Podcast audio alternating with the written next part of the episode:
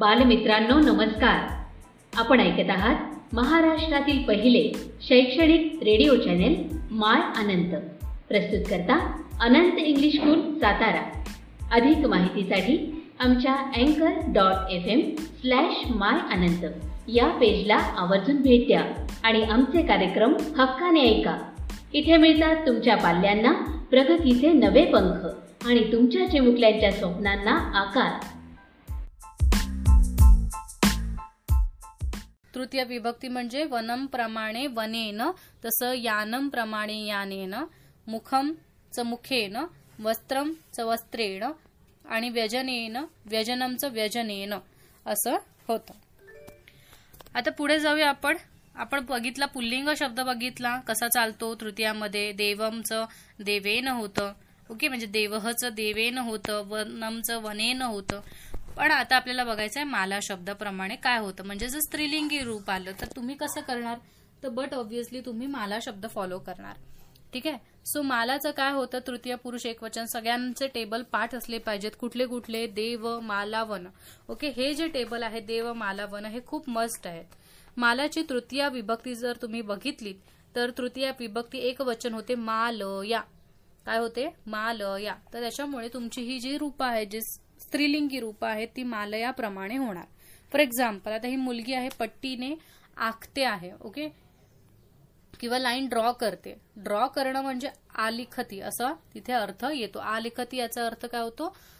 To draw something so ती कशाच्या मदतीने आखते? पट्टीच्या मदतीने आखते. तर पट्टीने असं मी मराठीत म्हणते की पट्टीने आखते. सो ने कशाला लागलेला आहे? पट्टीला लागलेला आहे. ओके त्याच्यामुळे मापिका हा शब्द होता ओरिजिनलमध्ये मालाप्रमाणे. सो मापिकाचं काय झालं? मालया जसं होतं. तृतीय पुरुष काय होतं? मालाचं मालय होतं. सो मापिकाचं काय होणार? मापिकया. काय होणार? मापिकया. ओके तुम्हाला फक्त एवढंच लक्षात ठेवायचं की सा मापिकया आ लिखती. फक्त इथे मापिका लिहून चालेल का तुम्हाला? नाही चालणार. कारण मी काय लिहिते? आता मी जर मराठीत म्हटलं की ती पट्टी आखते. तर तुम्हाला काही कळणार आहे का? नाही. कारण मला त्या पट्टीच्या सोबत हा ने टाकणं खूप महत्वाचं आहे. जेव्हा मी तुम्हाला म्हणेन की ती पट्टीने आखते तेव्हा तुम्हाला तो अर्थ कळतो. तसंच संस्कृतमध्ये मापिका शब्द ठेवून फायदा नाहीये. तुम्हाला मापिकया असं करावा लागणार तेव्हा त्या वाक्याचा तुम्हाला अर्थ समजून येतो. सो इथे वाक्य आहे सा मापिकया आलिखती ती पट्टीने आखते. पुढे इथे मुलगी ही सुरीने कापते. सुरी शब्द सुद्धा संस्कृतमध्ये स्त्रीलिंगी आहे छुरी. ओके सो इथे छुरी का शब्द येतो संस्कृतमध्ये? सो वाक्य बनताना बघा कसं बनलंय. ती सुरीने कापते. सुरी शब्दाला ने हा प्रत्यय लागलेला आहे. त्याच्यामुळे सुरी शब्दाची तुम्हाला तृतीय एक वचन करायचं आहे. सो छुरी का शब्द आहे? तर मालाचं मालया होतं. तसं छुरीचं छुरिकाचं काय होणार? छुरी कया होणार.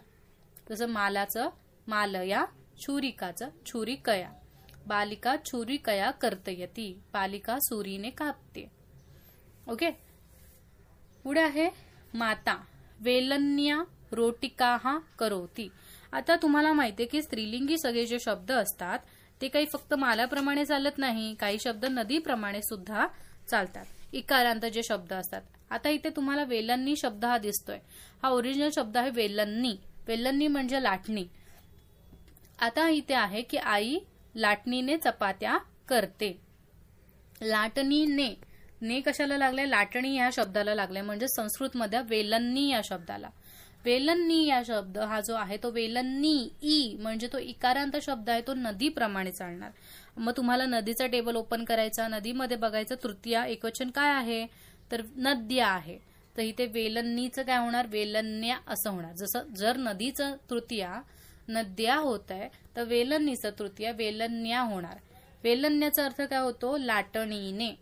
ठीक आहे मी फक्त वेलनी लिहिलं तर चालेल का? आई लाटणी चपात्या करते. असं मी वाक्य मराठीत म्हटलं तुम्हाला कळणार आहे का? नाही कळणार.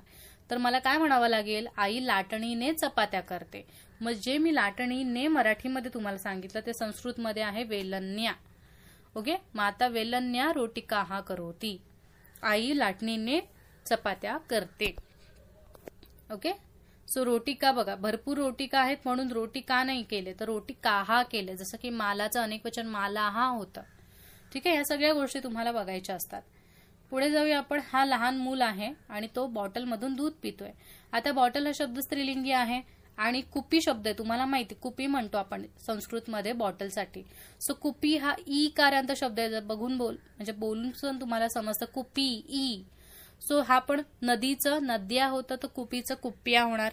बालक कुप्या दुग्धम पिबती. बालक जो आहे तो बॉटलने दूध पितो. ठीक आहे? पिबती म्हणजे पितो. सो अशा प्रकारे तुम्हाला जर स्त्रीलिंगी असेल तर तुम्हाला दोन गोष्टी लक्षात ठेवायच्यात जर मालाप्रमाणे चालणार असेल तर मालाचं मालया होतं. म्हणून मापिकाचं मापिकया झालं छुरिकाचं छुरिकया झालं. पण जर ते स्त्रीलिंगी शब्द इकारांत असतील तर ते नदीप्रमाणे चालतात. जसं की नदीचं नद्या होतं तसं वेलनीचं वेलन्या झालं आणि कुपीचं कुप्या झालं. ठीक आहे? सो ह्या गोष्टी लक्षात ठेवायच्या आहेत. आणि बघा वरती पुरुषमध्ये तर तुम्हाला म्हणजे पुल्लिंग आणि नपुसकलिंगमध्ये काही टेन्शनच नाही. देवचं देवेनं होतं. तसंच इथे यानमचं यानेनं झालेलं आहे. सुधाखंडचं सुधाखंडेनं झालेलं आहे. ओके ह्याच्यामध्ये काही टेन्शन नाही. फक्त स्त्रीलिंगी शब्द तुम्ही लक्षात ठेवा. कारण स्त्रीलिंगीमध्ये आकारांत आणि इकारांत असे दोन्ही येत आहेत तुम्हाला आता. आता एवढं सगळं कळाल्याच्या नंतर आपल्याला काय करायचंय वाक्य ओ हे एक बाकी आपलं ठीक आहे? कृती बाकी राहिली आपण. कृती करून घेऊया आपण. जसं इथे तुम्हाला सांगितलंय एक्झाम्पल दिलं की शाटिका. जर शाटिकया झालं ठीक आहे? तर नदीचं नद्या झालं. तर तुम्हाला बाकी सगळ्या गोष्टी तशाच करून बघायच्या आहेत. ओके शाटिका म्हणजे काय? शाटिका म्हणजे साडी. नदी म्हणजे तुम्हाला माहिती आहे रिव्हर सो जर शाटिका आकारांत आहे मालाप्रमाणे म्हणून शाटिकया आणि नदी इकारांत आहे म्हणून नद्या. सो तुम्हाला बघा रोटिका. मग काय होणार? आकारांत शब्द आहे रोटिका. मग काय होणार? मालयाप्रमाणे रोटिकया. पुस्तिकाचं काय होणार? पुस्तिकया. कपाटिकाचं कपाटिकया. पेटिकाचं पेटिकया. ना नलिकाचं काय होणार? नलिकया. उत्पीटिकाचं काय होणार? उत्पीटिकया. शर्कराचं शर्करया. ओके? गुलिकाचं गुलिकया पुत्तलिका म्हणजे बाहुली. पुत्तलिकाचं काय होणार? पुत्तलिकया कुंचिका. कुंचिका म्हणजे याचा संच. कशाचा संच? चाव्यांचा. सो कुच्चिकया. मार्जनीचं काय होणार? मार्ज मार्जनी शब्द आला. ओके? आता मार्जनी शब्द आला त्याच्यामुळे तुम्हाला इथे थोडं थांबायचं कारण मार्जनी मार्जनी हा जो शब्द आहे तो कसला शब्द आहे? तो स्त्रीलिंगी शब्द आहे पण तो इकारांत आहे. तो नदीप्रमाणे चालणार. त्याच्यामुळे तुम्ही मार्जनी कया असं नाही करायचंय. तर तुम्हाला काय करायचंय? नदीचं नद्या होतं त्याच्यामुळे इकडून जे शब्द आहेत मार्जनीपासून ते तुम्हाला मार्जन्या अंगुलीचं अंगुल्या पुनः पुरणीचं पुनः पुरण्या अंकनीचं अंकन्या कर्तरीचं कर्तन काय होणार? कर्तर्या घटीचं घट्टिया. ओके असे शब्द तुम्हाला चेंजेस करायचे आहेत. आता अर्थ सांगते इथे. अंगुली म्हणजे तुमचं जे आ हे असतं करंगळी किंवा बोट असतात ते. त्याच्यानंतर आहे पुन्हा पुरणी म्हणजे रिफिल पुढे काय सांगतो आपण? अंकनी म्हणजे पेन अंक पेन्सिल वगैरे. आणि कर्तरी म्हणजे कैची घटी म्हणजे घड्याळ. ओके सो अशा सगळ्या गोष्टी तुम्हाला लक्षात ठेवायच्या आहेत. आता पुढे जाऊया आपण. तुम्हाला भाषा अभ्यास दिलेला आहे. भाषा अभ्यासामध्ये तुम्हाला योग्य ते तृतीय रूप वापरायचं आहे. तृतीय एक वचन वापरायचं आहे. आता पहिलं वाक्य बघा. महिला डॅश जलम आनयती. महिला म्हणजे बायका द्रोणी. इथे तुम्हाला ब्रॅकेटमध्ये शब्द दिले द्रोणी. द्रोणी या शब्दाचा अर्थ होतो बादली. बायका बादलीने पाणी आणतात असं सेंटेन्स आहे. तर बादलीने मराठीमध्ये मी ने हा कोणाला लावला? बादली ह्या शब्दाला लावलेला आहे. म्हणजे तुम्हाला हा जो ब्रॅकेट मधला शब्द आहे त्याची तृतीय विभक्ती करायची आहे. कारण बादलीसाठी संस्कृतमध्ये शब्द आहे द्रोणी. सो द्रोणीची तृतीया काय होते? मी मगाशीच सांगितलं इथेच बघा आपण केलेलं आहे. जर शब्द नदी असेल तर नद्या होता आता द्रोणी शब्द इकारांत आहे त्याच्यामुळे काय होणार तिथे? द्रोण्या. काय होणार द्रोण्या. ठीक आहे? मी लिहून दाखवते ते तुम्हाला. सिंपल आहे. द्रो न आणि न ला य यला काना. द्रोण्या. ओके? द्रोण्या असा शब्द लिहायचा आहे. आता पुढचा बघा दुसरा वाला. इथे बालक चमस खादती. तर चमस हा शब्द पहिला काय आहे? तर तुम्हाला माहिती आहे चमस हा शब्द जो आहे तो पुलिंगी शब्द आहे. त्याच्यामुळे तो देवाप्रमाणे चालणार. देवाचं तृतीय एक वचन होतं देवेन म्हणून चमसचं काय होणार? चमसेन. बालक जो आहे मुलगा तो चमचाने खातो. असं इथे अर्थ येतो. तिसरं वाक्य बघा. हस्त शब्द आहे. ओके? हस्त शब्द सुद्धा आपल्याला काय करायचं आहे तृतीय वापरायचं आहे. ओके? सो हस्तचं काय होणार? हस्तेन. का होणार? कारण हस्त पण पुल्लिंगी शब्द आहे. सो देवचं देवेन होतं म्हणून हस्तचं हस्तेन होणार. सो सा हस्तेन रोटिकाम खादती ती हाताने चपाती खाते.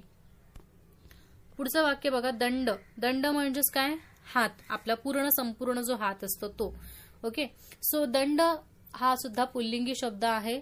त्याच्याप्रमाणे तो देवह प्रमाणे चालतो आणि म्हणून देवहच देवेन होतं म्हणून दंडहच काय होणार?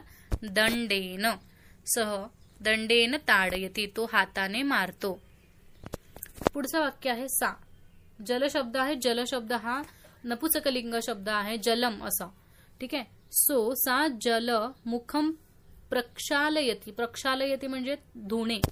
ती पाण्याने तोंड धुते. सो पाण्याने पाणी या शब्दाला ने हा प्रत्यय लागलेला आहे. म्हणजे त्याला पाण्याची आपल्याला तृतीय करायची आहे.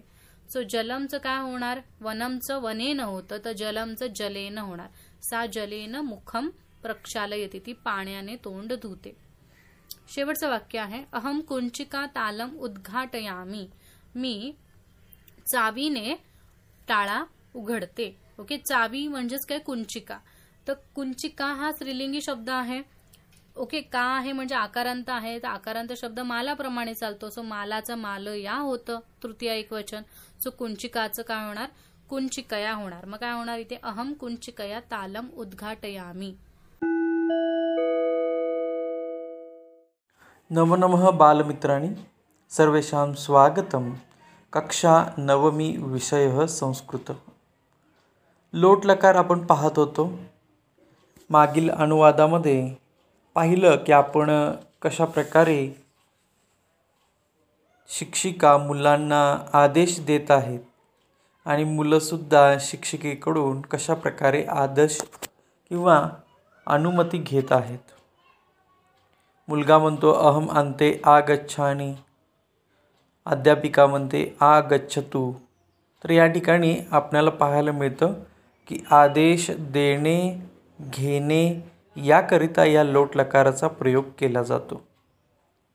आता या लोट लकाराचे प्रत्यय आपण पाहणार आहोत. परस्मय पदाची वेगळी प्रत्यय आहेत आणि आत्मने पदाची प्रत्यय वेगळी आहेत परस्मय पदाची प्रत्यय आहेत तू ताम अंतु प्रथम पुरुष तम त मध्यम पुरुष आणि आव आम उत्तम पुरुष. आता ही प्रत्यय आपल्याला धातूच्या अंगामध्ये अधिक करायचे आहेत उदाहरणार्थ पठधातू आहे. पठ अधिक पहिल्या गणाचे विकरण अ. पठ अधिक अ केल्यानंतर पठ. हे धातूचे अंग तयार होते. आता यामध्ये आपण प्रत्यय अधिक करणार आहोत. पठ अधिक अपठ तू. याचप्रमाणे ताम अधिक केल्यानंतर पठ ताम. पटधातू हा पहिल्या गणातला आहे. पटधातू पहिला गण परस्मैपद आज्ञार्थ लोट लकार. पठतू पठताम पठंतू प्रथम पुरुष. मध्यम पुरुषामध्ये प्रत्यय नाही आहे एक वचनात. त्यामुळे धातूचे अंग जे तयार होईल ते त- आहे तसेच राहणार. पठ. पठतम पठत मध्यम पुरुष. पठानी पठाव पठाम उत्तम पुरुष. यानंतर दुसरा तक्ता आहे नृत धातूचा. हा चौथ्या गणातला आहे. त्यामुळे यामध्ये य अधिक होणार. नृत आदिकय नृत्य. य हे चौथ्या गणाचे विकरण आहे. नृत्य आणि त्यानंतर लोट लकाराचे परस्मै पदाचे प्रत्यय नृत्य तू नृत्यताम नृत्यंतु प्रथम पुरुष. नृत्य नृत्यतम नृत्यत मध्यम पुरुष. नृत्यानी नृत्याव नृत्याम उत्तम पुरुष. लिखधातू सहाव्या गणाचा आहे. अ अधिक होईल. लिख अधिक अ. लिख. लिखतु लिखताम. लिखन्तु प्रथम पुरुष. लिख. लिखतं लिखत. मध्यम पुरुष. लिखानी. लिखाव. लिखाम. उत्तम पुरुष. पूजधातू दहाव्या गणाचा आहे. दहाव्या गणाचे विकरण आहे अय. पूज अधिक अय बरोबर पूजय. आता पूजय हे धातूचे अंग तयार झालेले आहे. आता यामध्ये आपण परस्मेपदाचे आज्ञार्थाचे प्रत्यय अधिक करणार आहोत. पूजयतू. पूजयंतु प्रथम पुरुष। पूजय पूजयतं पूजयत मध्यम पुरुष। पूजयानी पूजयाव पूजयाम उत्तम पुरुष। यानंतर आपण पाहणार आहोत आत्मने पद।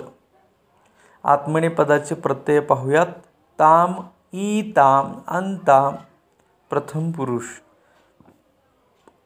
स्व इथाम ध्वम मध्यम पुरुष। ऐ आवहै आमहै उत्तम पुरुष। आता या ठिकाणी संधीचे काही नियम लागू होतात ज्या ठिकाणी प्रत्ययांमध्ये सुरुवातीला स्वर आहेत त्या ठिकाणी संधीचे काही नियम लागू होतील. पाहूयात सर्वप्रथम रमधातू पहिला गण आहे. त्यामुळे अ अधिक केलं र अधिक रम अधिक अ रम झालं. त्यानंतर ताम प्रत्यय अधिक केल्यानंतर रम ताम. हे एक वचनातलं रूप तयार झालेलं आहे. यानंतर पुढे प्रत्यय आहे ई ताम. रम अधिक ई ताम बरोबर रमेताम त्यानंतर रमनताम मध्यम पुरुष रम अधिक स्व रमस्व पुन्हा या ठिकाणी संधीचा नियम लागू होईल. मध्यम पुरुष द्विवचनामध्ये अ अधिक ई यांची संधी केले असता ए तयार होतं. रमे थांब रमध्वम. मध्यम पुरुष. रमै रमावहै रमामहै उत्तम पुरुष. याप्रमाणे अन्य गणांमध्ये संधीचे नियम लागू होतात. मनधातू चौथा गण आत्मनेपद लोटलकार। मन्यताम मन्येताम मन्यंताम प्रथम पुरुष। मन्यस्व मन्येथाम मन्यध्वम मध्यम पुरुष। मन्यै मन्यावहै मन्यामहै उत्तम पुरुष। दिशधातू सहाव्या गणातला आहे. अ अधिक होईल. दिशताम दिशेताम दिशंताम प्रथम पुरुष। दिशस्व दिशेथाम दिशध्वम मध्यम पुरुष। दिशै दिशावहै दिशामहै उत्तम पुरुष। मंत्रधातू हा दहाव्या गणातला आहे आत्मनेपदी प्र धातू आहे. त्यामुळे मंत्रधातूमध्ये अय अधिक होईल. मंत्र अधिक अय मंत्र य. आता प्रत्येक ठिकाणी हे मंत्र य वापरायचं आहे. मंत्र य ताम मंत्रये ताम मंत्रयंताम प्रथम पुरुष.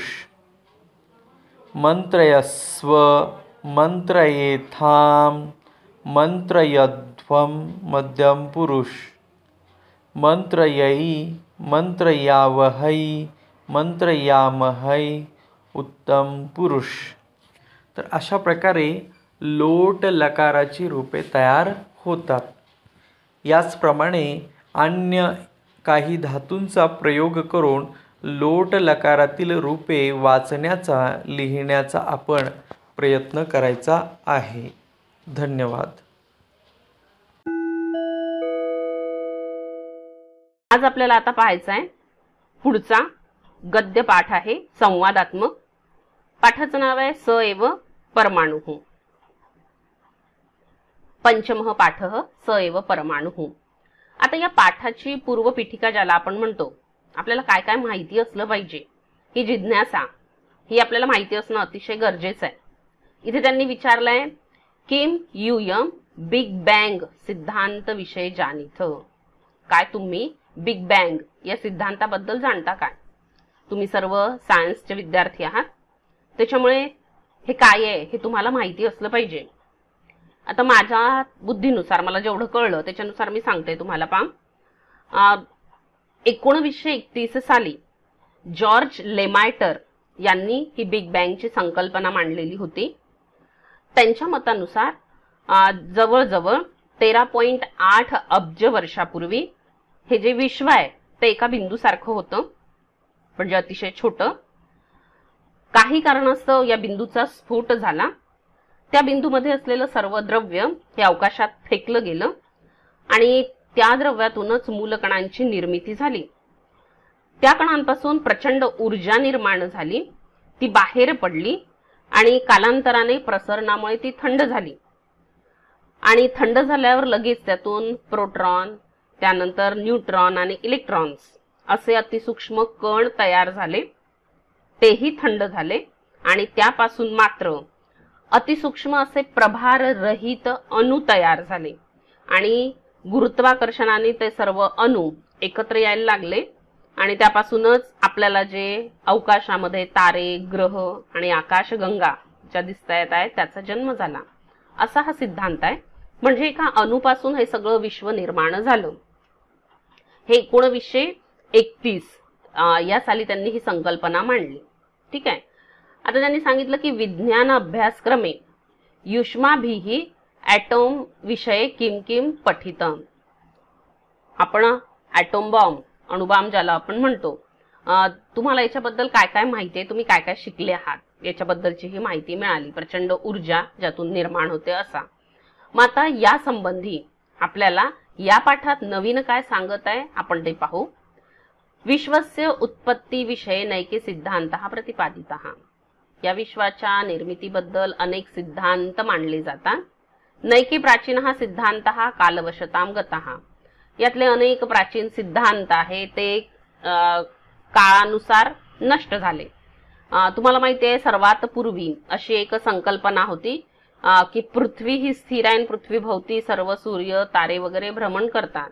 पण ही संकल्पना कशी खोटी आहे? हे सगळ्या वैज्ञानिकांनी म्हणजे वैज्ञानिकांनी शोध लावून स्पष्ट केला आणि नवीन संकल्पना मांडली की सूर्य स्थिर आहे आणि सूर्याच्या भोवती सर्व ग्रह तारे फिरत असतात. कालांतराने ते सर्व काही पुराव्यानुसार सिद्ध करावं लागलं आणि त्याच्यानंतर ती नवीन संकल्पना काय झाली? सर्वांनी मानली. मग त्यांनी सांगितलं की काही प्राचीन सिद्धांत होते ते कालवश झाले ते नष्ट झाले. नाही की नूतना हा च वैज्ञानिकही स्वीकृत हा नवीन नवीन जे सिद्धांत होते ते वैज्ञानिकांनी स्वीकारले. यातच ॲटोम इति शब्द सर्वेशाम सुपरिचित एव. हा सर्वांना परिचित आहे. आधुनिक विज्ञानशास्त्रे ॲटोम इति मूल कारणम द्रव्यस्य.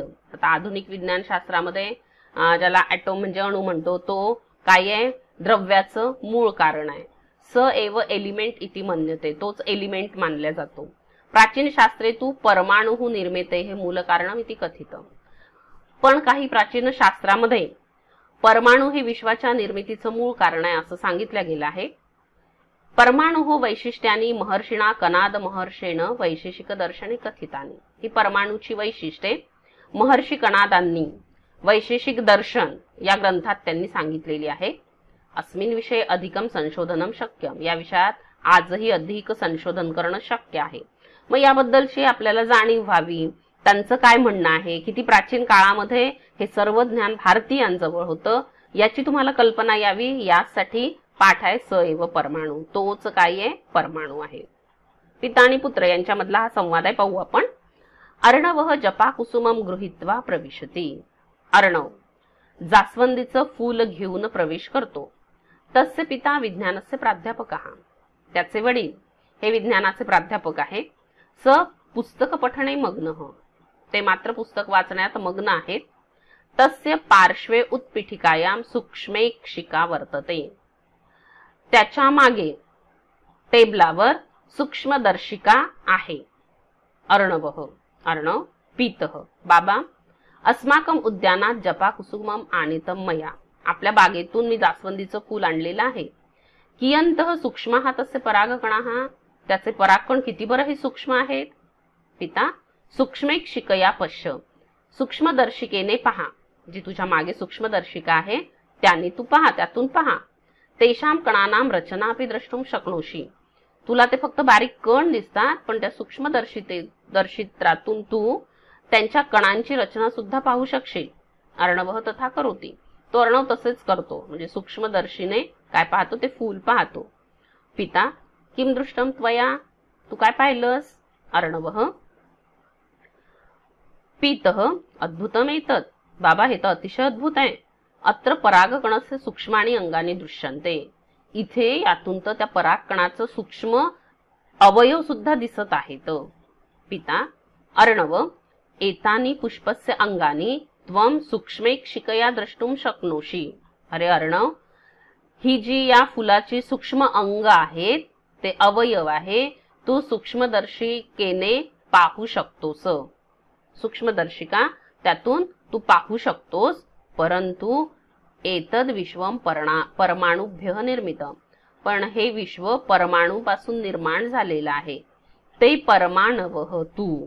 ते परमाणू मात्र सूक्ष्मेक शिकया अपि न दृश्यंते ते एवढे सूक्ष्म आहेत की सूक्ष्मदर्शिकेने सुद्धा तू ते पाहू शकणार नाहीस. अर्णव परमाणू नाम किम? परमाणू म्हणजे काय? पहिल्यांदा त्यांनी शब्द ऐकला म्हणून तो म्हणतो परमाणू म्हणजे काय? पिता म्हणतात असतो ठीक आहे. कथया मी सांगतो मी. मुष्टीमात्रान तंडुलान महानसत आनय. तू स्वयंपाक घरातून महानसत पाकगृह पाकगृहात मुठभर तांदूळ आण. स्वयंपाक घरातून तू मुठभर तांदूळ घेऊन ये अर्णव. तथा इति उक्तवा पाकगृहात तंडुलान आनयती. ठीक आहे असे म्हणून स्वयंपाक घरातून तांदूळ आणतो. स्वीकरोतु भवान आपण हे घ्यावे. पिता अधुना इमम तंडुलम विभज. आता यातला हा एक तांदूळ त्याचे तू भाग कर विभाजन कर. अर्णव तात कियान लघु अस्ति एषः? हा तांदळाचा कण किती बरं छोटा आहे? पश्यतू पाहतो. एतस्य भागद्वयम यथा कथमपी कृतम मया. पहा तुम्हीच एका तांदळाच्या दाण्याचे दोन भाग मी कसे बसे केलेले आहे? तांदूळाचा दाणा माहिती आहे आपल्याला रोजच्या परिचयाचा.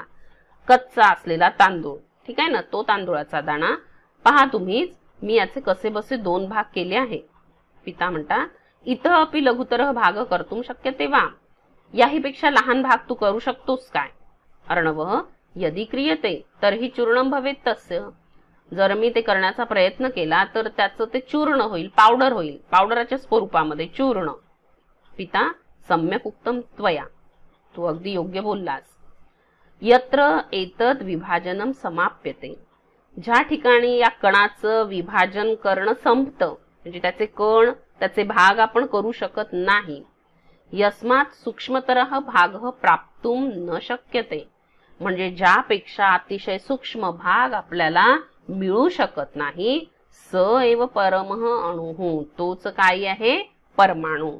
ज्या कणाचं अजून विभाजन बिलकुल होऊ शकत नाही तो सूक्ष्माती सूक्ष्म कण म्हणजेच काय आहे? परम अणु परमाणू. अर्णव द्रव्यस्य अंतिम घटक मूलम तत्व च परमाणु. सत्यम खलू? द्रव्याचा अंतिम कुठल्याही पदार्थाचा शेवटचा घटक किंवा मूलतत्व जे आहे तोच परमाणू. खराय ना हे? पिता सत्यम हो अगदी खरं आहे अयम खलू कणाद महर्ष हे सिद्धांत खरंच हा कणाद महर्षींचा सिद्धांत आहे. आपी जाणासी? काय तू जाणतोस? परमाणु द्रव्यचे मूल कारणम इथे तेन महर्षीना प्रतिपादित. परमाणू हे द्रव्याचं पदार्थाचं मूळ कारण आहे हे त्या महर्षींनी सांगितलेलं आहे स्पष्ट केलेलं आहे. तदपि प्राय ख्रिस्तपूर्वम पंचमे षष्टे वा शतके. आणि ते सुद्धा इसवी सणाच्या. ख्रिस्तपूर्व म्हणजे इसवी सन पूर्व पाचव्या किंवा सहाव्या शतकात. म्हणजे ते किती झाले? सहा शतक आणि आत्ताचे झाले वीस शतक. म्हणजे सव्वीस शतकांपूर्वी. कोणी सांगितलेलं आहे? महर्षी कणादांनी. अर्णव तात महर्षीना कणादेन किम उत्तम परमाणू विषय. बाबा महर्षी कणादांनी आणखीन काय काय या परमाणू बद्दल सांगितलेलं आहे? वयम तू केवलम तस्य महाभागस्य नामधेयम एव जाणीमह आम्ही तर फक्त त्या महापुरुषाचं केवळ नाव जाणतो. पिता कणाद मुनीना प्रतिपादितम. कणाद मुनींनी स्पष्ट केलं परमाणू अतिंद्रिय इंद्रियांनी दिसण्याच्या पलीकडचा असा परमाणू आहे सूक्ष्म. निरवयव अतिशय सूक्ष्म अवयवरहित नित्य स्वयंव्यावर्तक नित्य असलेला स्वतःवरून बदलणारा व्यावर्तक परिवर्तन घडणारा असा आहे.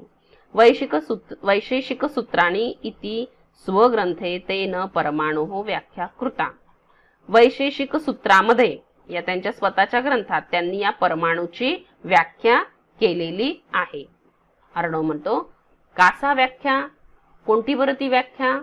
पिता जाल सूर्य मरिची स्थम यत सूक्ष्म दृश्यते रज तस्य षष्ठतम भाग परमाणु स उच्यते। खिडकीतून येणाऱ्या सूर्यकिरणांमध्ये कवडशांमध्ये घरात प्रवेश होणारे जे सूर्यकिरणाचे कवडसे आहे छोट्याशा छिद्रातून खिडकीतून जो प्रकाशाचा झोत आपल्या घरात येतो त्याच्यामध्ये जे धुळीचे कण आपल्याला दिसतात.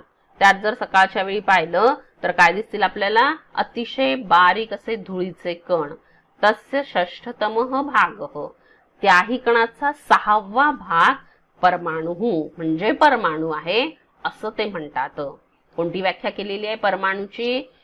घरात पडणारे जे सूर्य किरणाचे कवड असे आहे त्यात जे सूक्ष्म धुळीचे कण दिसतात त्या कणाचा सहावा भाग म्हणजे काय आहे तो? परमाणू. त्यालाच महर्षी कणादांनी परमाणू म्हटलेले आहे.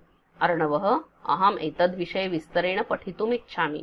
मी यांच्याबद्दल या शोधाबद्दल या परमाणूबद्दल किंवा महर्षी कणादांबद्दल मी विस्ताराने सविस्तर वाचण्याची शिकण्याची इच्छा करतो. पिता उत्तम छान. उत्तम. श्व मम महाविद्यालय आगच्छ तू उद्या माझ्या कॉलेजमध्ये ये महाविद्यालयामध्ये ये. तत्र तिथे कणाद विषयकानी नैकानी पुस्तकानी संती तिथल्या ग्रंथालयामध्ये कणाद विषयांची अनेक पुस्तकं आहेत. तव जिज्ञासा निश्चयन शाम्येत. तुझी जिज्ञासा नक्कीच त्यामुळे कमी होईल शमेल. तू ती पुस्तकं वाचशील आणि तुला तुझी माहिती तुझी जी जिज्ञासा आहे त्याचं ज्ञान तुला होईल आणि आपोआपच तू काय होशील? ज्ञानी बनशील आणि उत्सुकता मात्र तुझी पूर्ण होईल. अशा प्रकारे जे आज आपण विज्ञानामध्ये पाहतो ते महर्षी कणादांनी इसवी सन पूर्व सहाव्या शतकात पाच किंवा सहाव्या शतकाच्या दरम्यान त्यांनी आपल्या ग्रंथात लिहून ठेवलेली माहिती. ही सर्व माहिती संस्कृत भाषेत आहे म्हणून मात्र ती दुर्लक्षिली जाते एवढाच काय याचा अर्थ आहे. पण भारतीय विद्वान वैज्ञानिकही काही मागे नव्हते हे मात्र निश्चितच आपल्याला यातून कळतं.